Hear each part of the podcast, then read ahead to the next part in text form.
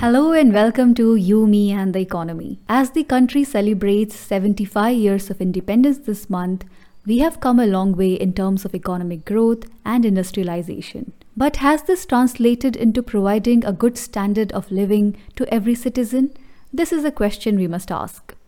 My name is Kavita Kabir, and here is your weekly roundup of economy and finance.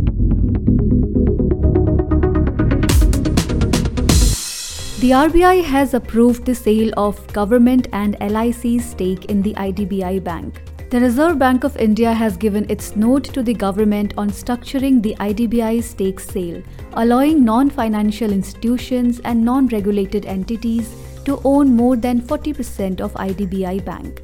The Union Government and Life Insurance Corporation are looking to sell 51 to 74% stake in the lender through the strategic divestment process. While the move to divest government and LIC stakes in the IDBI Bank was on the cards for some time, the recent developments come close on the heels of IDBI registering profits, reduction in its NPAs, and growth in loans. Although categorized as a private sector bank by RBI, since 2019, after LIC acquired 51% stakes in it, the bank is run as per the public sector rules, including giving reservations and other public sector employee benefits.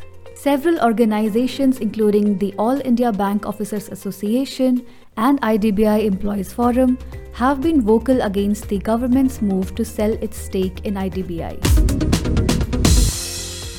NCLT is overburdened with cases and it is affecting the recovery of bad loans.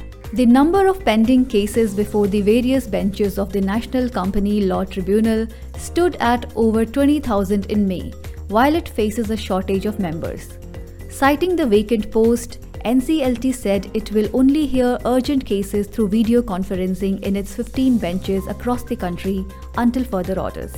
The NCLT is a body that has been established under Section 408 of the Companies Act 2013.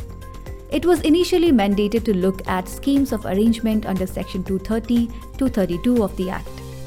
But after the introduction of Insolvency and Bankruptcy Code, IBC matters have also fallen under the NCLT remit. Out of the total cases, 13,000 pending cases relate to the IBC, while the remaining deal with company law.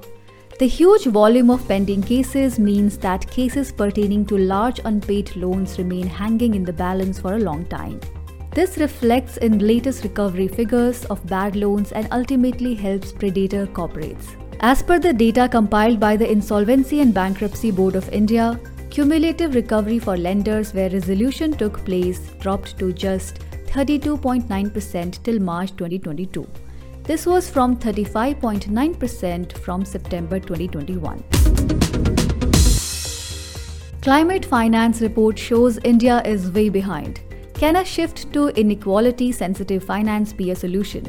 Climate Policy Initiative, in its report titled Landscape of Green Finance in India, has claimed that the tracked green finance in financial year 2020 was around rupees 3 lakh crore per annum, which is less than a fourth of India's needs. This report estimates that for India to achieve its nationally determined contributions under the Paris Agreement, the country requires approximately rupees 162.5 lakh crore from 2015 to 2030 or roughly rupees 11 lakh crore per year. Domestic sources continue to account for the majority of green finance, contributing 83% in financial year 2020.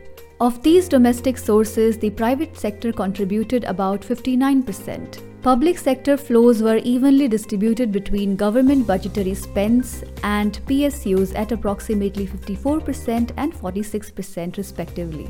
International finance counted for merely 17% of total climate finance. The figures highlight that developing countries like India need to spend more as well as allocate more resources to green finance. Resources for climate finance need to be generated taking into account historical and present inequities. The rich countries and wealthy industrialists in developing countries have harmed the environment much more and thus should be suitably taxed to generate resources for climate finance. Does anyone want electricity at the cost of their lives? This is the question residents of Okhla are dealing with.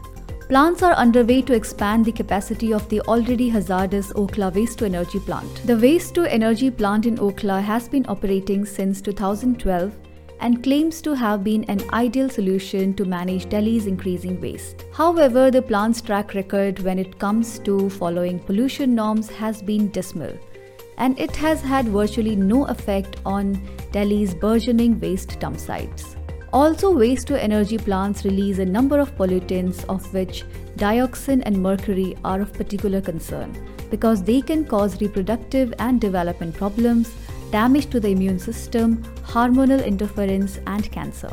These chemicals also persist in the environment and bioaccumulate. An inspection conducted in September 2020 revealed that the Okhla waste to energy plant was releasing dioxins and furan 890% more than the permitted amounts. The residents have also complained of increasing respiratory illnesses, cancer cases, and skin diseases over the years. The odor and noise pollution from the plant has forced several residents to leave their places.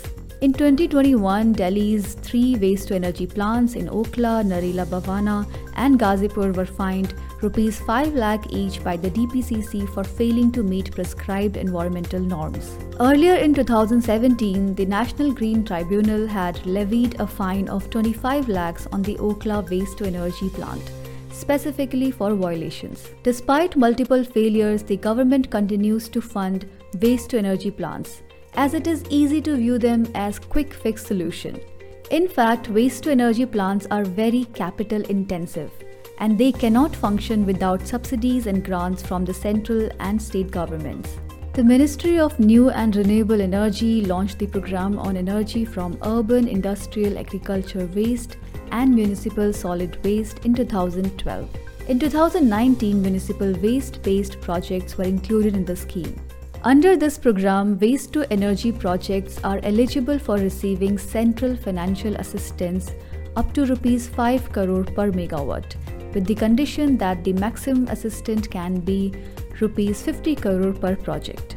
The Tehkhand waste to energy and upcoming project situated less than a kilometer from Okhla waste to energy plant got a grant of over rupees 100 crore under the Swachh Bharat mission and rupees 52 crores from the Power Ministry.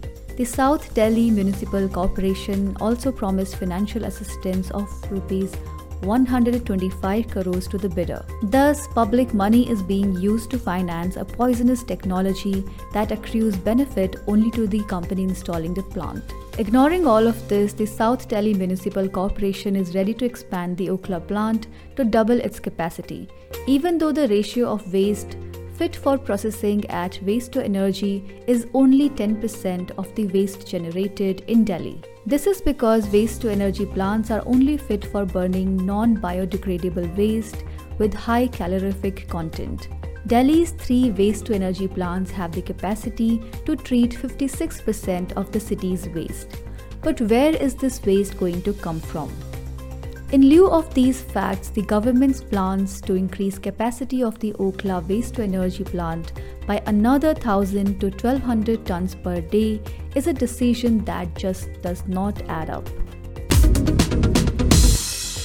Thanks for listening to this podcast. For more news and analysis, check out our website www.cenfa.org and keep listening to You, Me, and the economy.